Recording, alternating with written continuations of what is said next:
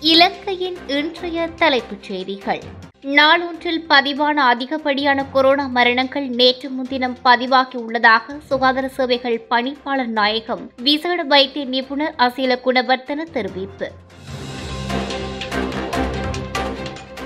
சமையல் எரிவாயு பால்மா ஆகியவற்றை பெற்றுக்கொள்வதில் மக்கள் பெரும் சிரமங்களை எதிர்கொண்டுள்ளனர். எதிர்காலத்தில் எரிபொருட்களுக்கும் தட்டுப்பாடு ஏற்படும் சாத்தியம் உள்ளது என்பதை சுட்டிக்காட்டி எதிர்க்கட்சித் தலைவர் சஜித் பிரேமதாஸ் அறிக்கை வெளியிட்டுள்ளார். உயிர்த்த ஞாயிறு தின குண்டு தாக்குதலுக்கு சதித்திட்டம் தீட்டியதாக குற்றம் சாட்டப்பட்டுள்ள இருபத்தைந்து சந்தேக நபர்களுக்கு எதிரான குற்றப்பத்திரிகைகளை சட்டமா அதிபர் தலைமை நீதிபதிக்கு அனுப்பி வைத்துள்ளார்.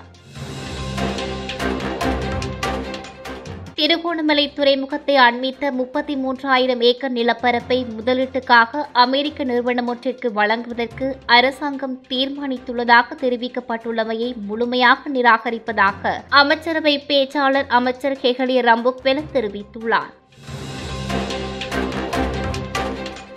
வெளிநாடுகளில் இடம்பெறும் விவாகரத்து அல்லது சட்ட ரீதியான திருமண முறிவுகளை இலங்கையில் ஏற்றுக்கொள்வதற்கு சட்ட ஏற்பாடுகள் வகுப்பதற்கு அரசாங்கம் தீர்மானித்துள்ளது. கொரோனா தொற்று தீவிரமாக பரவி செல்வதால் எதிர்வரும் இரண்டு வாரங்கள் தீர்மானம் மிக்கதாகும் ஆனால் முறையான தீர்மானங்களை எடுப்பதற்கு தாமதிக்கும் ஒவ்வொரு சந்தர்ப்பத்திலும் கொரோனா காரணமாக பல உயிர்கள் நாட்டில் இல்லாமல் போகும் என்பதை மறந்துவிட வேண்டாம் என பொது சுகாதார பரிசோதகர்களின் சங்கத்தின் தலைவர் உபுல் ரோகன எச்சரிக்கை. திருமண நிகழ்வில் பங்கேற்போரின் எண்ணிக்கை ஐம்பது பேர் வரை மட்டுப்படுத்தப்பட்டுள்ளது என்றும் இந்த அறிவிப்பு நேற்று நள்ளிரவு முதல் அமுல்படுத்தப்பட்டுள்ளது என்றும் ராணுவ தளபதி ஜெனரல் ஷவேந்திர சில்வா குறிப்பிட்டுள்ளார்.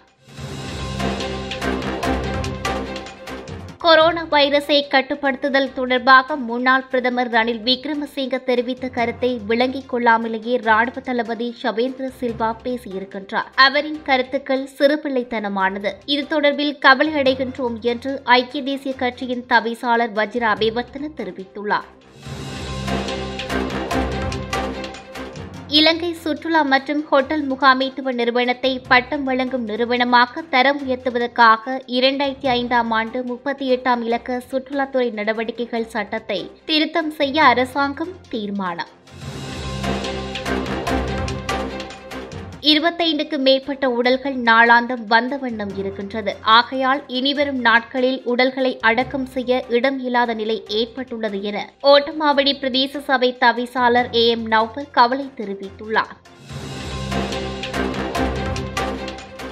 யாழில் செல்லப்பிராணியான நாய் திடீரென உயிரிழந்த சோகத்தில் அதன் உரிமையாளரான பெண்ணொருவர் ஐந்து நாட்களாக கவலையில் சாப்பிடாமல் இருந்த நிலையில் உயிரிழந்துள்ளார்.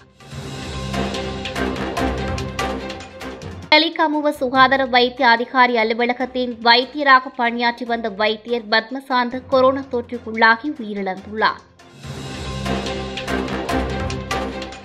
இலங்கை அரசாங்கம் போலியான சமூக வலைதளங்கள் இணையதளங்கள் தொடர்பிலேயே அவதானம் செலுத்தியுள்ளது. எனினும் இதில் எவ்வித தனிப்பட்ட அடக்குமுறையும் இல்லை. எதிர்க்கட்சி இதனை அரசியலாக்குகின்றது என அமைச்சரவை பேச்சாளர் அமைச்சர் ஹெகலிய ரம்புக்வெல தெரிவிப்பு. கோவிட் நைன்டீன் தடுப்பூசி இயக்கத்தில் இலங்கை பதினோரு மில்லியன் மைக்கல்லை எட்டியுள்ளதாக சுகாதார அமைச்சின் தொற்று நோயல் பிரிவு தரவுகள் வெளிப்படுத்தியுள்ளன.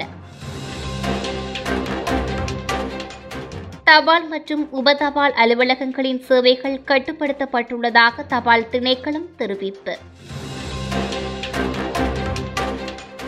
இரத்னபுரியில் கண்டுபிடிக்கப்பட்ட உலகின் மிகப்பெரியதென தெரிவிக்கப்படும் இரத்ன கல்லுக்கு சீனாவிடம் இருந்து ஐநூறு மில்லியன் அமெரிக்க டாலரை கேள்விக்கோரலாக பெற்றுள்ளதாக சிறைச்சாலைகள் மேலாண்மை மறுவாழ்வு மற்றும் மாணிக்கங்கள் தொடர்பான ராஜாங்க அமைச்சர் லோகான் ரத்வத் தெரிவித்துள்ளார்.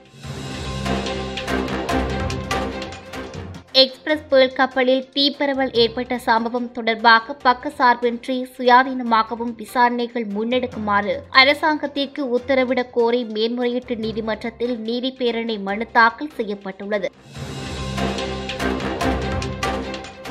தொடருந்து போக்குவரத்தின் போது குறைந்தளவான பயணிகள் பயணிக்கும் தொடருந்துகளை மாத்திரம் பயன்படுத்துமாறும் தொடருந்து திணைக்களம் பொதுமக்களை அறிவுறுத்தியுள்ளது. தொடருந்து திணைக்கள பொது முகாமையாளர் தமிக ஜெயசுந்தர இந்த அறிவுறுத்தலை விடுத்துள்ளார்.